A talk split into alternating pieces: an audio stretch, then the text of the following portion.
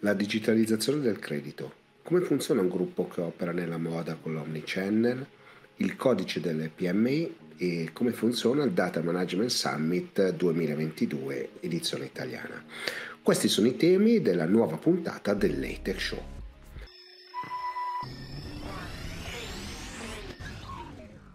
Ciao e benvenuti a una nuova puntata del Late Show, ormai lo sapete il Late Show è questa trasmissione che racconta il mondo della tecnologia facendo parlare i protagonisti e insomma questo periodo è un periodo particolarmente interessante perché io il 15 giugno realizzerò un evento che è l'Italian Metaverse Bit Summit che è un evento molto interessante in cui insomma c'è stata una grandissima partecipazione di pubblico di iscritti, tantissimi universitari, tantissime ehm, associazioni di, di, categoria che si sono iscritte, quindi sarà una giornata, una mezza giornata, quindi dalle 9 del mattino fino alle, all'una del, di pranzo per parlare di che cosa il metaverso, della mia visione del metaverso, del metaverso industriale, del metaverso che comunque è utile alle aziende sia a livello B2C che a livello B2B, insomma ci sono tanti protagonisti, vi invito ad andare a www.metaversebiz.org e insomma guardare un po' che cosa sta accadendo. Detto questo, poi insomma abbiamo tante occasioni insomma, per parlare in questo periodo di digitale in varie forme e vi ringrazio tantissimo perché c'è stato tantissimo interesse intorno sia alle tech show sia alle altre iniziative che insomma realizzo ultimamente per cui tutti gli smart break al mattino alle 11 hanno molto successo quindi insomma volevo ringraziarvi. Mi state segnalando un sacco di argomenti interessanti, vi assicuro che nelle prossime puntate insomma andrò ad analizzarli e a portare insomma qualcuno che ne parli, non voglio essere io il protagonista delle, delle chiacchierate, mi piace sempre che ci sia qualcuno che arriva dall'industria che ci possa raccontare insomma la, la propria visione e quello, quello che sta accadendo. Detto questo, eh, non mi resta altro che insomma, invitarvi a mettere i like, i mi piace, a far sapere ai canali TV che lo trasmettono, anche se è un'edizione leggermente più abbreviata, questa, questo Late Tech Show. E grazie tantissimo anche per i podcast, è sempre insomma, nelle classifiche in alto tra i più ascoltati, quindi questo fa veramente molto piacere. Beh, a questo punto partiamo con la puntata.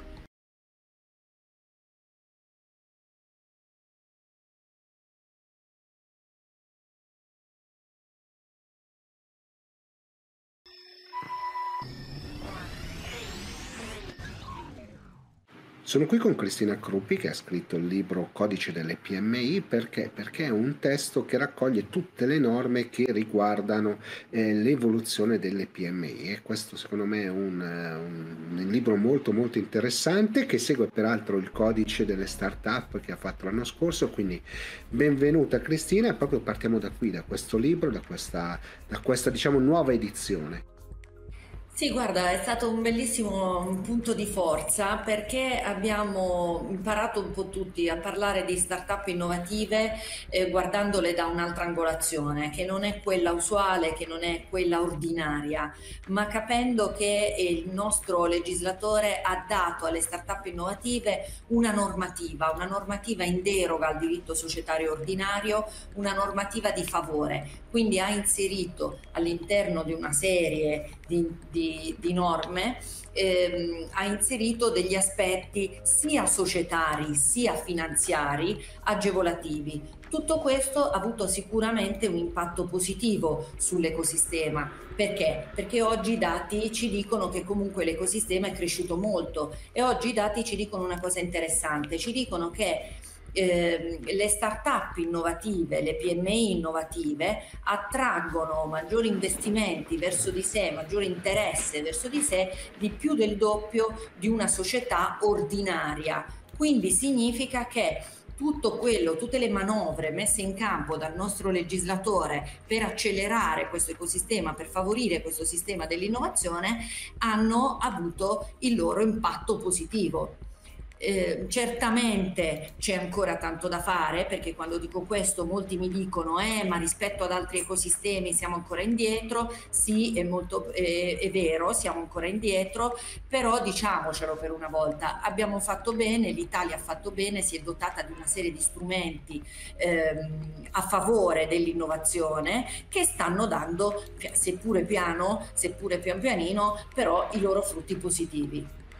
Assolutamente, insomma, abbiamo visto intanto cominciare un, anche un grande mercato dei venture capital che è ripartito, no? E quindi quello lì è il boost finanziario, no? Per chi ha un'idea per trovare insomma dei finanziamenti. Detto questo, insomma, il tuo libro eh, parla proprio di, di, tutti gli aspetti, no? Eh, però cosa c'è di nuovo nella, in questa seconda edizione?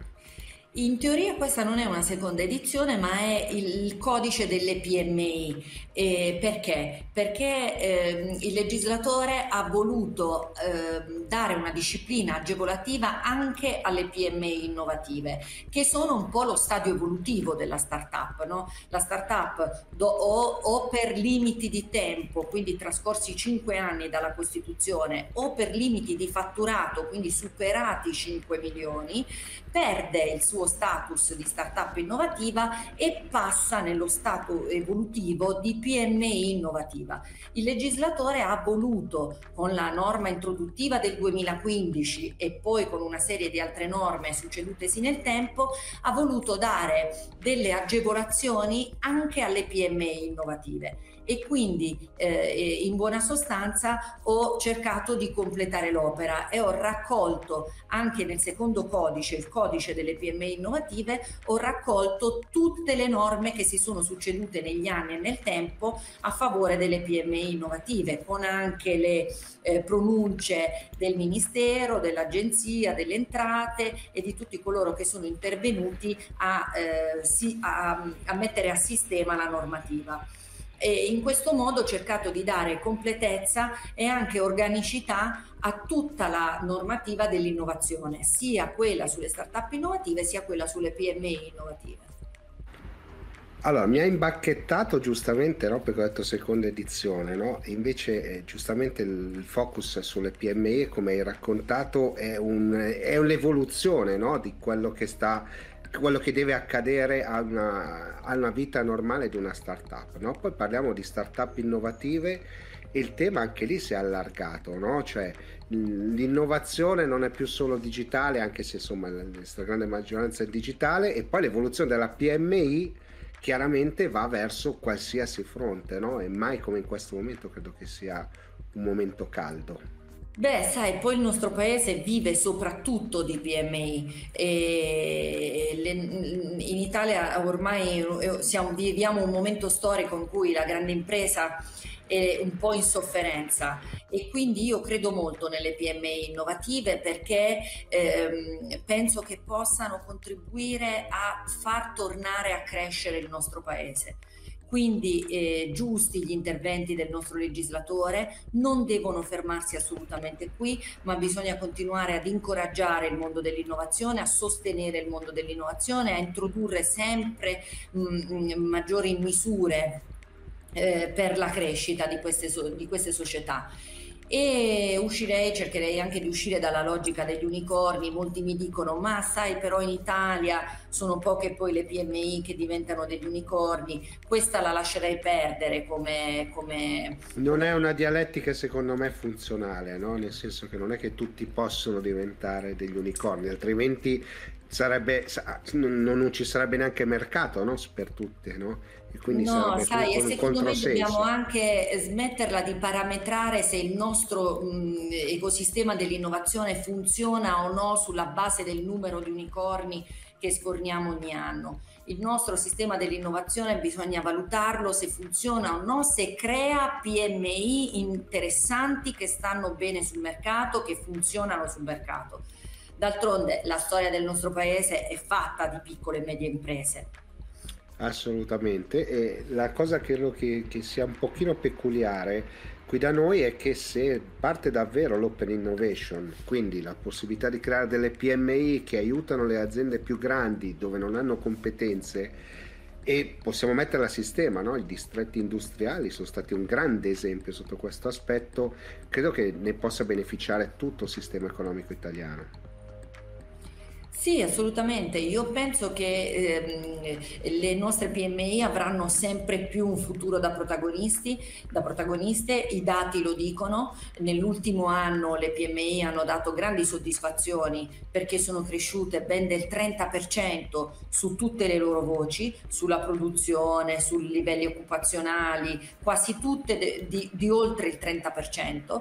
Quindi questo significa che ehm, eh, sono sulla buona strada e io penso che potranno avere sempre di più un ruolo da protagoniste nell'economia del nostro paese e cercare di fare ripartire questo paese che ha bisogno di ripartenza. Certo, l'Italia ha bisogno di eh, sviluppare sempre maggiormente una cultura ehm, eh, più di favore delle, delle, per le imprese. L'Italia deve diventare un paese più amico delle imprese perché eh, sia dal punto di vista ehm, fiscale sia dal punto di vista anche giudiziario ci sono dei, dei problemi enormi. Basti pensare per esempio che eh, per risolvere una controversia commerciale in Italia ci vogliono oltre mille giorni giorni contro i 300 che ce ne vogliono in Francia, quindi eh, dobbiamo imparare a sviluppare una cultura più favorevole alle nostre imprese.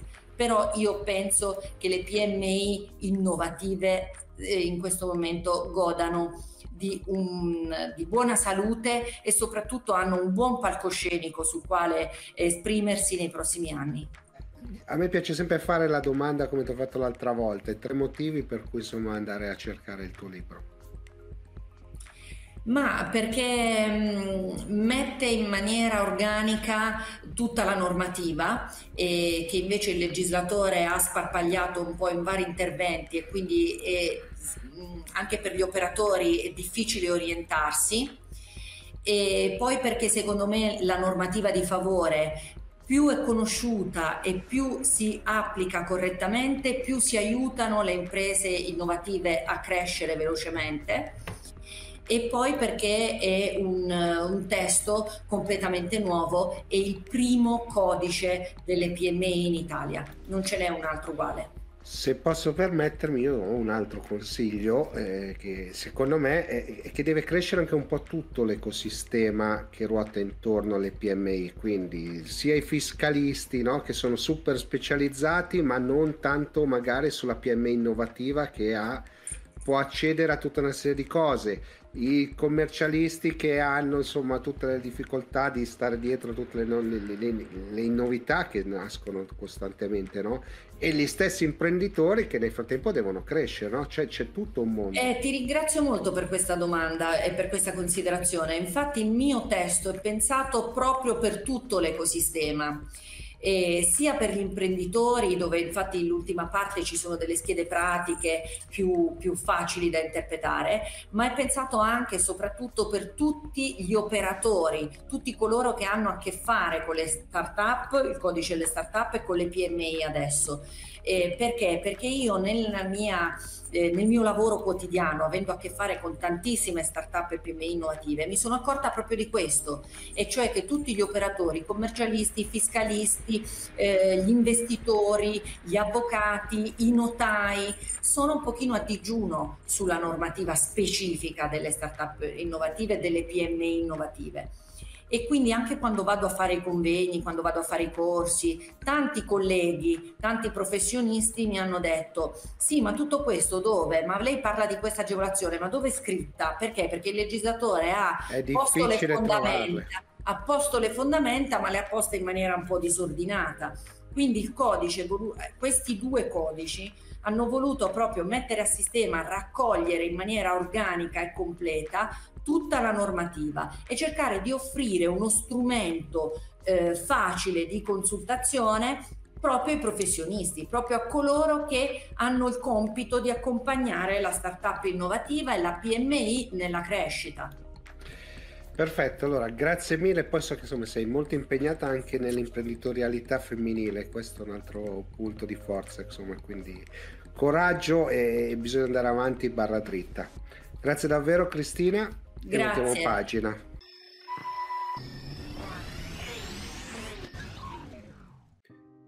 Sono qui con Giulio Mariani di Experian perché? Perché volevo un entrare nel mondo del, del credito, quello che sta succedendo, come la tecnologia insomma sta cambiando questo mondo, soprattutto perché lui è a livello europeo insomma l'esperto delle nuove tecnologie all'interno di Xperia. Insomma questo mi, mi, mi, porta ad andare un po' a sfroccugliare su quelli che sono i temi classici cioè quello che sta vedendo quello che eh, intanto ti do il benvenuto Giulio eh, quello che sta succedendo cosa, cosa, cosa vedi nel mercato Beh, io vedo che ci sono davvero diversi trend che stanno prendendo piede e che riguardano la digitalizzazione del credito e tutti quanti hanno, diciamo, tre parole chiave.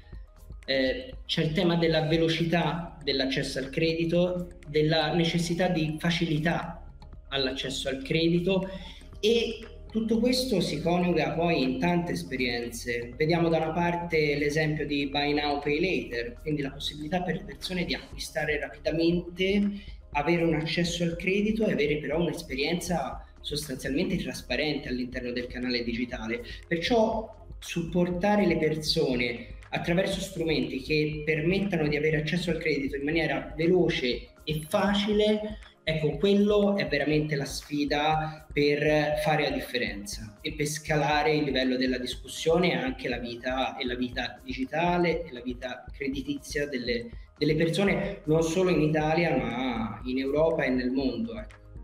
Sì, poi il tuo è una carica europea, no? quindi hai una visione chiaramente un pochino più allargata di quella che possiamo vedere noi che, che abbiamo in Italia. No?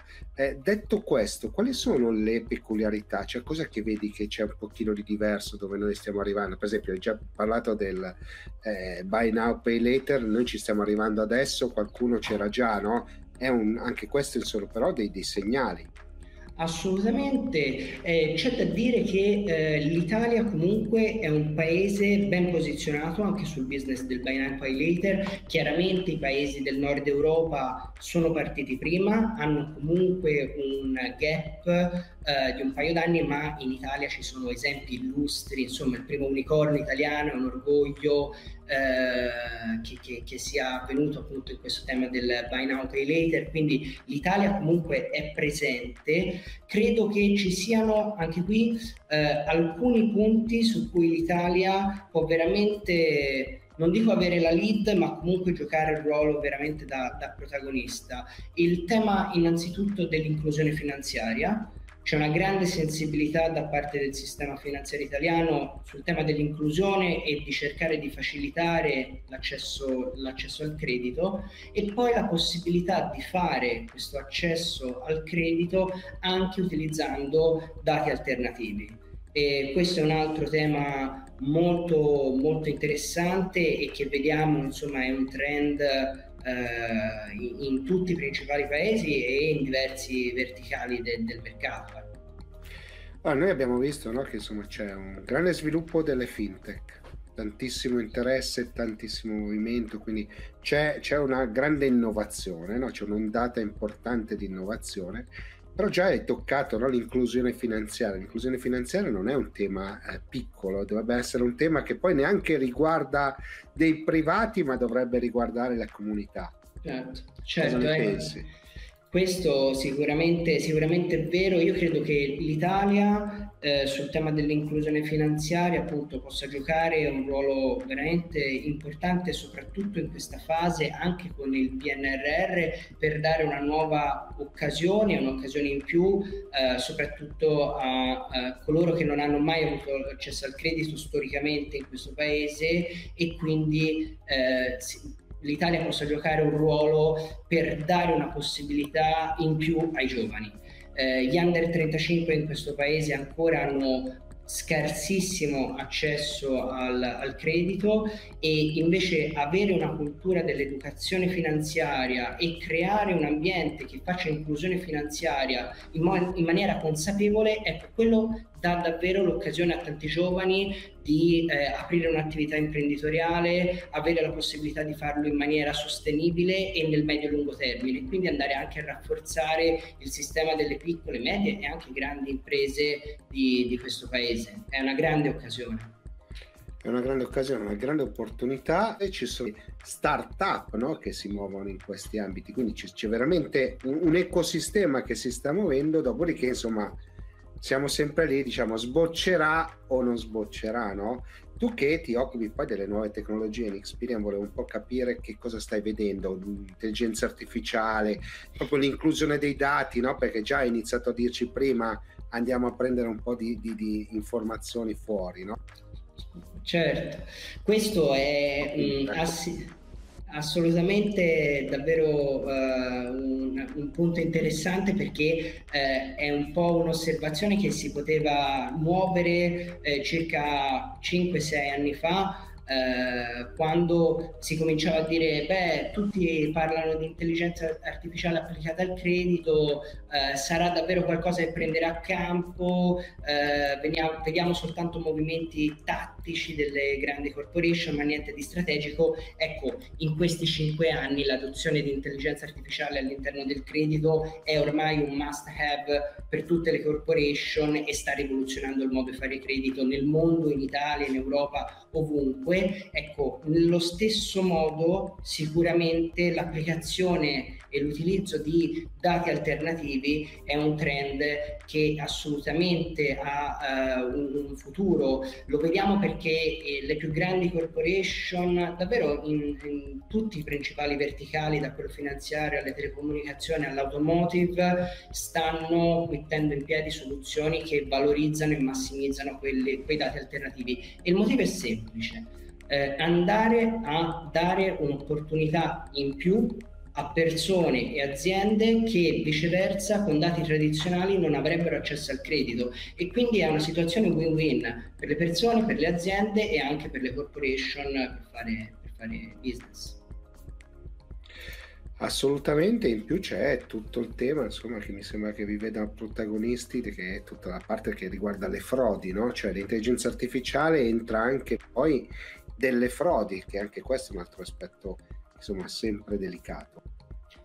Assolutamente, eh, il tema delle frodi chiaramente è fondamentale perché digitalizzazione, innovazione fanno rima anche con possibilità di nuovi canali per i frodatori per andare ovviamente a eh, creare dei bug all'interno del sistema. Quindi c'è bisogno di tecnologie adeguate all'innovazione che, eh, che sta portando sì tante opportunità, ma chiaramente porta anche nuovi rischi. Eh, c'è qui un mix di tecnologie c'è da una parte una parte di tecnologia che riguarda sicuramente l'intelligenza artificiale, che permette di massimizzare nuove fonti dati per prevenire queste frodi, e poi c'è un tema anche di come fare a implementare l'intelligenza artificiale all'interno dei software che permettono effettivamente di difendere, di difendere dalle frodi. Quindi qua c'è davvero un mix e il momento è di rimente perché tu hai da una parte di nuovo gli algoritmi analytics di intelligenza artificiale e dall'altro anche software, dati che ti permettono veramente di mettere in campo queste strategie per supportare la prevenzione da, da rischio frode.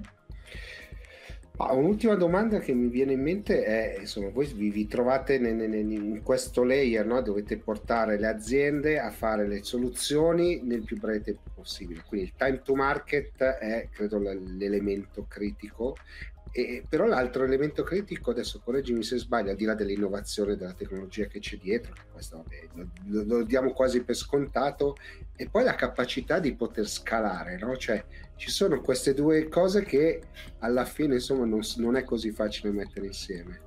È verissimo, è verissimo. Chiaramente eh, questo riguarda tantissimi, tantissimi spunti. Credo che eh, un punto che accomuna l'efficienza da un lato, l'innovazione dall'altro e la capacità di scalare è sicuramente il cloud.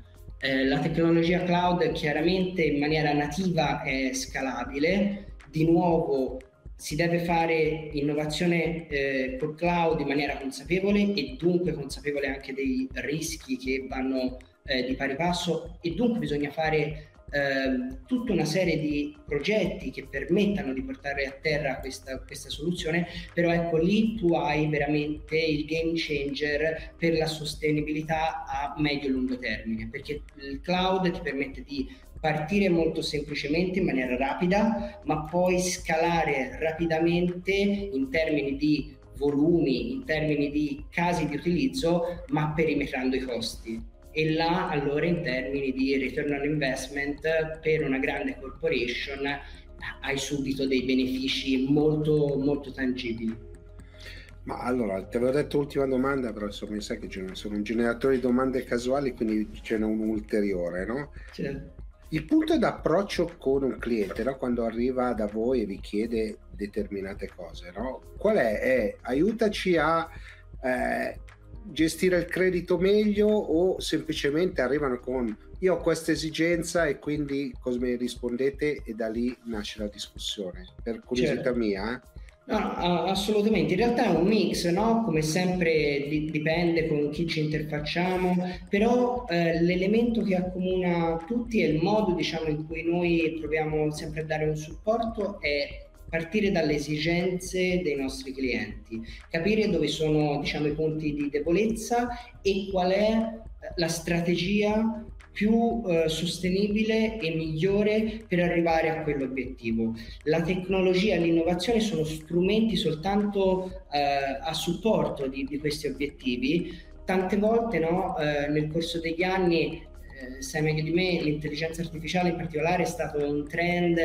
di cui tutti si volevano riempire la bocca, talvolta non era nemmeno effettivamente necessaria. L'importante è stare molto focalizzati su quelli che sono gli obiettivi e nel mondo del credito con gli scenari macroeconomici, diciamo, soprattutto degli ultimi tempi, ci sono davvero tantissime sfide ecco, la tecnologia deve avere sempre l'umiltà di mettersi a disposizione per eh, massimizzare diciamo, eh, gli obiettivi e i profitti delle, delle persone che vogliono, che vogliono, fare business. Quando la tecnologia si mette a servizio, poi ecco, i risultati arrivano sempre i risultati arrivano sempre, ma la mia curiosità era proprio cioè, su, sul tema, no? arrivano e sono già consapevoli di quello di cui hanno bisogno o scoprono con voi che magari insomma, le esigenze erano diverse? No, io credo che sia un processo di scoperta continua, è forse anche la parte più bella no? di, questo, di questo lavoro, nessuno arriva mai con una ricetta eh, pronta, esatto, anche perché lo sai, questo è un, un business con grandi complessità, quindi non c'è mai niente di replicabile al 100%, bisogna sempre rimettersi in discussione, capire bene le realtà, capire bene le esigenze, di nuovo partendo da quelli che sono i punti deboli e gli obiettivi da raggiungere, poi là si discute e ci si mette tutti in discussione per trovare la soluzione migliore.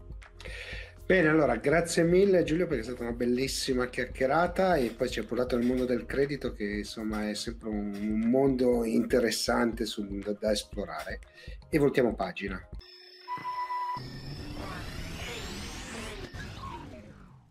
Sono qui con Michele Iurillo perché? Perché tanto cominciare è un amico, ma soprattutto perché organizza uno degli eventi sui dati, sul data management e su come vengono gestiti tra i più interessanti non solo in Italia ma in Europa perché insomma ne fa tre edizioni, una italiana, una eh, spagnola e una Latina America. Quindi tanto cominciare, benvenuto Michele.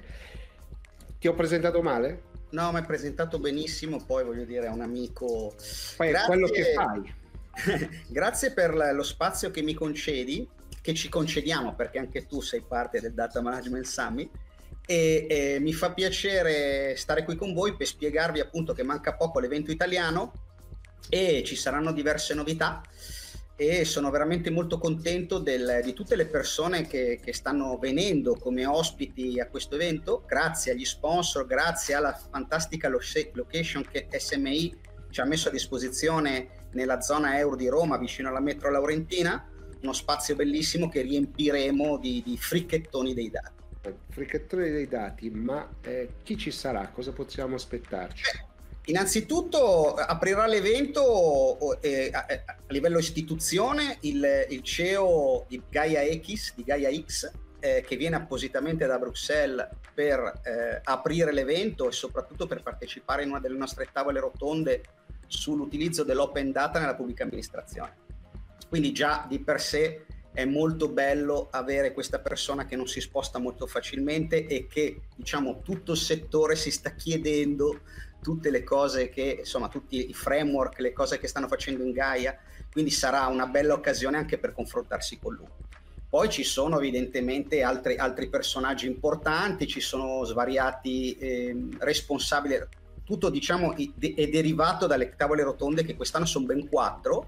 Eh, noi stiamo modificando ogni anno la formula per cercare di andare incontro a, alle esigenze, ascoltiamo molto quello che ci dicono gli altri. Quindi abbiamo fatto tavole rotonde più corte, con meno gente, ma più tavole rotonde. Quindi una di queste, come accennato, è quella sull'open data e il suo utilizzo nella pubblica amministrazione, dove ci saranno anche persone dell'Agid, persone insomma che ci capiscono del problema e che cercano in qualche modo di spiegarci qual è il punto della situazione. Poi ne abbiamo un'altra sull'open banking e quindi su eh, tutta la problematica relativa alla gestione dei dati e della governance con il eh, compliant PSD2 e quindi ci saranno le banche più importanti, ci sarà Banca Intesa, BPM, eh, ci sarà ABI che tra l'altro Marco Rotoloni farà anche uno speech molto interessante proprio sull'argomento.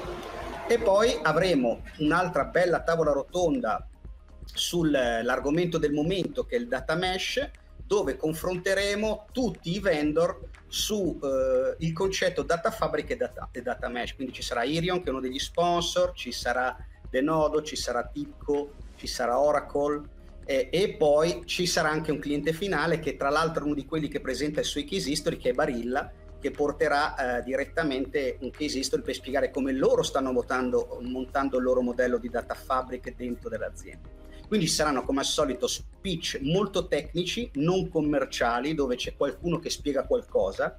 Poi ci saranno delle tavole rotonde, non ultima anche quella di data quality eh, coordinata da ehm, Simona Di Felice, con diversi che parlerà insomma di come far coinvolgere i vari modelli, i vari framework di data network e di, di, di data quality eh, e, e, poi ripeto, è un evento bello come tutti gli anni, con la grande differenza che quest'anno lo facciamo a Roma, quindi saremo circondati da player della pubblica amministrazione, che questo ci fa molto piacere, e in un, in un posto sicuramente bellissimo, una specie di cuvetta sconsacrata, ci ricorda un po' la prima edizione di Pavia che abbiamo fatto all'università, sempre una chiesetta sconsacrata, e ehm, i posti ormai praticamente sono esauriti per l'evento presenziale c'è qualche posto ancora per l'evento online che come sempre dovete presentare la vostra candidatura perché noi controlliamo che effettivamente siate persone che hanno a vedere con il mondo dei dati, per questo è mandatorio l'uso di LinkedIn.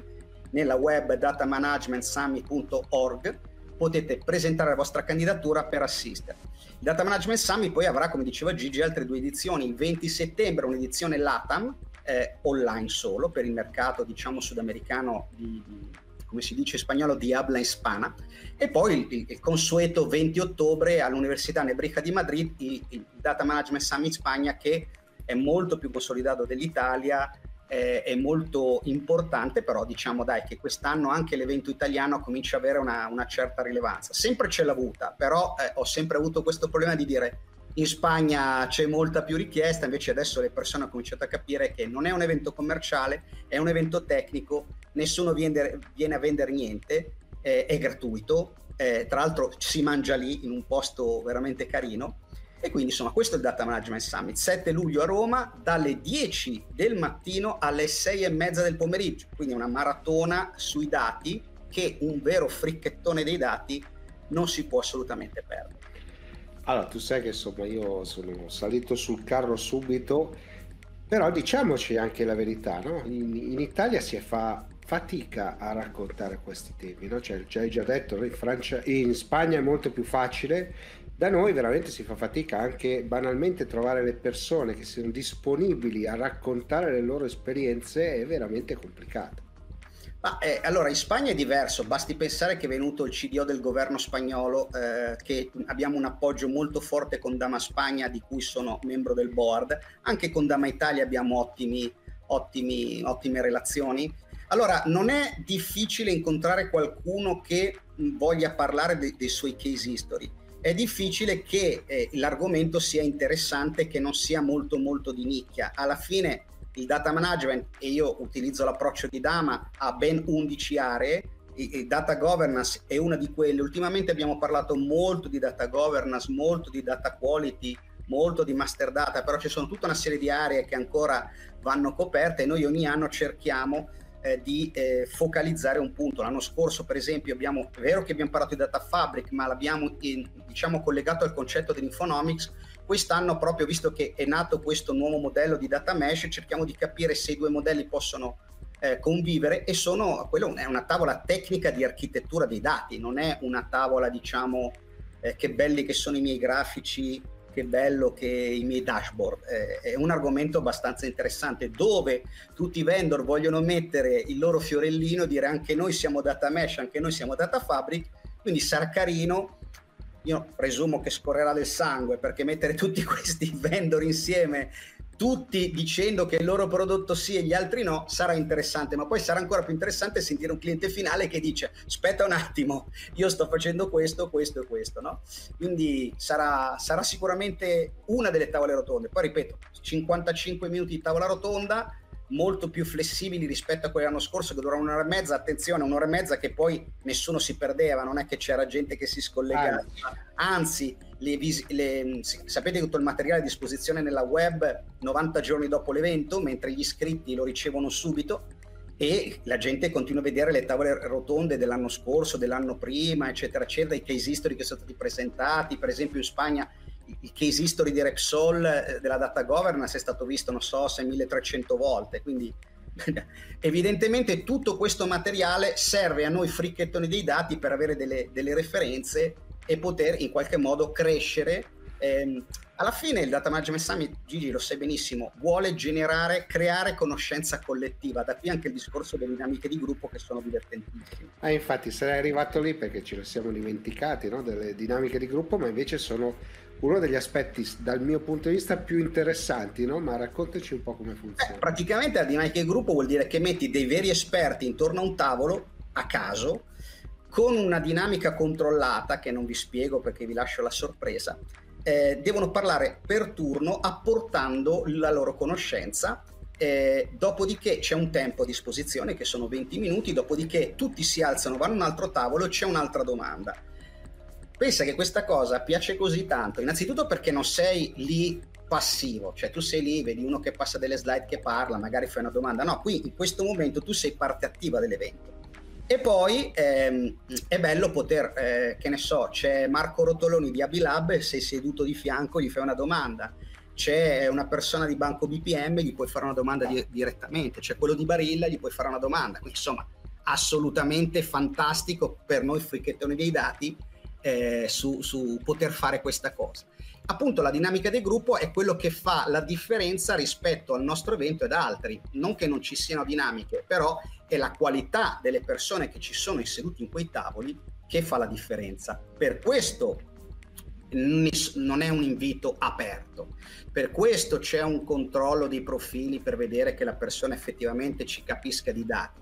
Perché con tutto rispetto, se eh, sei un fricchettone di dati ma vendi assicurazioni, con tutto rispetto per il mestiere, anche mia moglie vende assicurazioni, allora vuol dire che eh, non è il tuo evento, perché nel tavolo non potresti dare la tua opinione, non potresti apportare, no? E questo è, è quello che fa la differenza. Quindi alla fine le persone non vanno via più. Cioè, l'anno scorso, durante l'evento spagnolo, l'università chiudeva alle 7 e a un certo punto dicevano: Sì, ragazzi, però finito l'evento, uscite e c'erano i capannelli per strada intorno al CDO del governo, intorno a quell'altro che continuano a parlare, poi in Spagna sapete che si va a prendere il classico vinello birretta, che sono andati avanti fino a non so a che ora.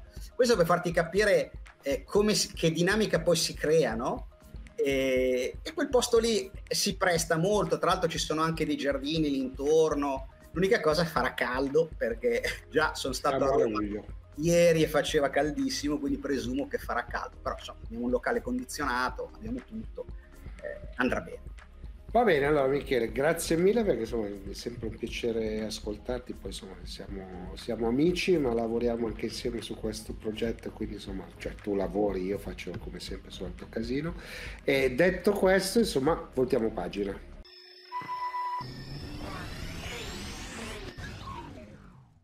Durante l'ultimo evento qua a Milano di Salesforce ho incontrato Valentina Sala che è Digital e Omnichannel eh, Director di Miroglio perché volevo un po' capire che cosa fa l'azienda, cosa sta facendo l'azienda in termini di eh, comunicazione digitale e soprattutto insomma in, in termini di, proprio di gestione del, del digitale to core. Quindi benvenuta Valentina, la registrazione però è avvenuta in loco in, durante la fiera di Milano, durante l'evento di Salesforce. Il gruppo Miroglio è un gruppo italiano Uh, di abbigliamento, quindi è nato uh, nella, ad Alba, quindi una, un'interlanda del, del Piemonte, uh, produzione di abbigliamento, poi uh, con una distribuzione retail, principalmente retail, quasi mille negozi sul territorio italiano. Distribuiamo cinque brand principali che sono Motivi, Oltre, Fiorella Rubino Elena Mirò e Luisa Viola.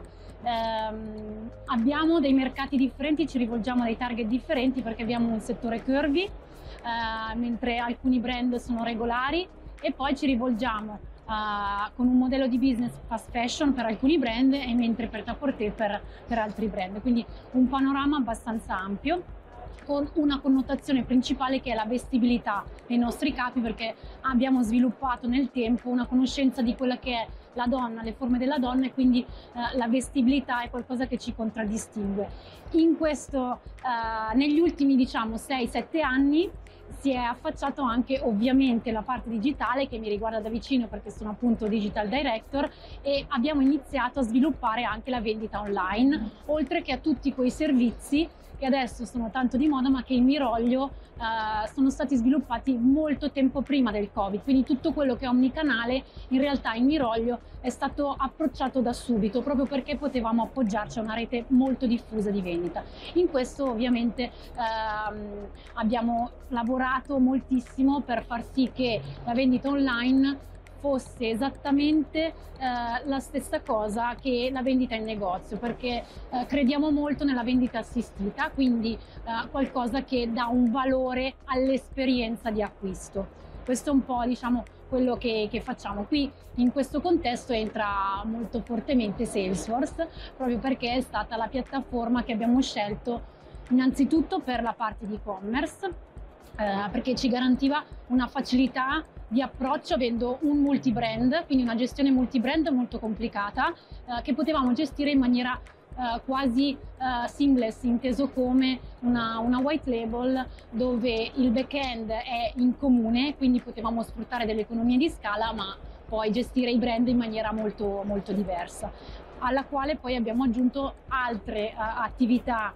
con Salesforce che sono la parte di Service Cloud, quindi customer service, gestione del CRM e tutta la parte di contatti e marketing cloud, quindi marketing automation che dopo aver stabilizzato la piattaforma e-commerce ci ha dato quella possibilità di andare a contattare in modo sempre più personalizzato la cliente, non solo sul sito ma anche con i nostri messaggi, che è un qualcosa che abbiamo fatto molto crescere negli ultimi due o tre anni. Quindi l'attenzione, una volta stabilizzata diciamo, la piattaforma e-commerce, si è eh, spostata sull'omnicanalità, che vuol dire, in poche parole, personalizzazione, ovvero non, non possiamo più eh, disegnare un journey di una cliente stabile su una linea retta. Il journey è disegna un infinito, le clienti sanno esattamente in un certo momento dove vogliono andare a comprare e cosa vogliono andare a comprare. Quindi dobbiamo essere molto bravi nel capire in quel momento qual è il messaggio corretto, qual è il prodotto giusto, qual è l'esigenza giusta. In questo tutta la, diciamo, la suite di Salesforce ci sta aiutando proprio perché riusciamo a connettere i vari punti, c'è ancora tanta strada che, che dobbiamo fare e il focus in questo momento è veramente la retention, l'acquisizione e la personalizzazione, sviluppando proprio un circolo tra online e offline che porta valore aggiunto. Un dato su tutti, eh, abbiamo notato che oltre ovviamente all'aumento eh, delle clienti omnicanale, dato anche dal Covid, ma dato anche dalla nostra attività continua tra negozi e e-commerce, ehm, c'è una propensione all'acquisto de- raddoppiata delle clienti omnicanale, proprio perché entrano in contatto col brand in diverse occasioni, quindi la frequenza d'acquisto è il 100% più alta delle clienti omnicanale rispetto a chi è monocanale, quindi anche solo retail oppure solo, solo online, nonostante ancora il business sia molto ancora spostato su retail proprio perché il vissuto uh, dell'abbigliamento uh, è ancora forte e sulla vestibilità e la vendita assistita uh, in Miroglio continuiamo a essere molto riconosciuti.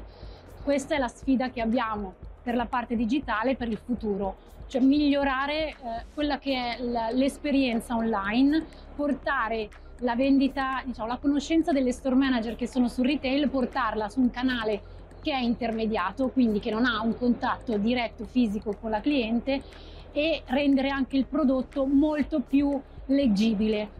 Ci siamo messi dalla parte della cliente, è qualcosa che in Miroglio eh, nell'ultimo anno eh, è proprio stato scritto nella carta d'identità la cliente al centro deve essere nella maniera non tanto per i comunicati stampa, ma deve essere realmente al centro di tutti i pensieri di tutte le persone all'interno di Miroglio.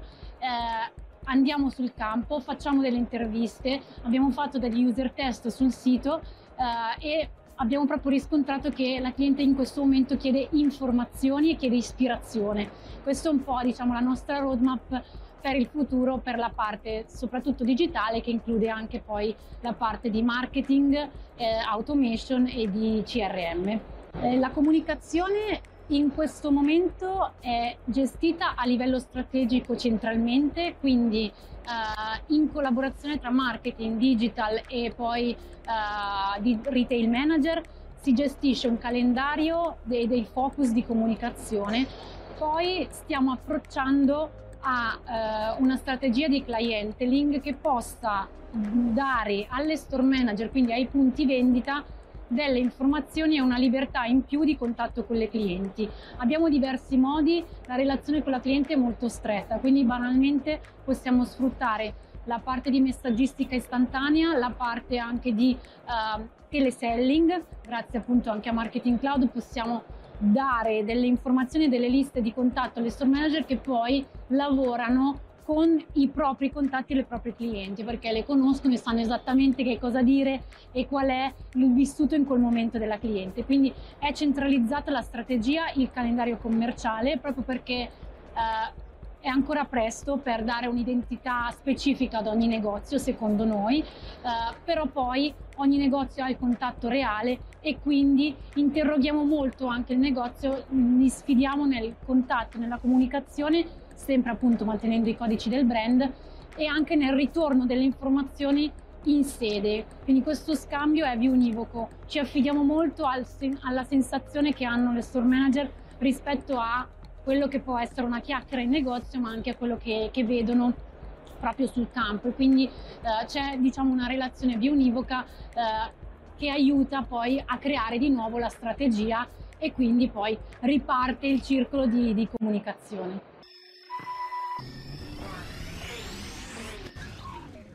Siamo giunti al termine anche di questa puntata dell'Atech Show, come sempre mettete i like, mi piace, condividete se vi è piaciuto, eh, come sempre vi invito a farmi sapere quali sono gli argomenti che vi possono maggiormente interessare e vi lascio come sempre l'appuntamento alla prossima puntata che sarà settimana prossima sempre qui su tutti i miei canali social. E non mi resta altro o anche in tv eh, perché la, la, la, distribuzione c'è anche su diversi canali tv mi sono un po' impappinato ma va bene. Il bello della diretta perché queste ultime due parti l'iniziale e finale non le ho registrate ma le ho fatte direttamente live in questo momento.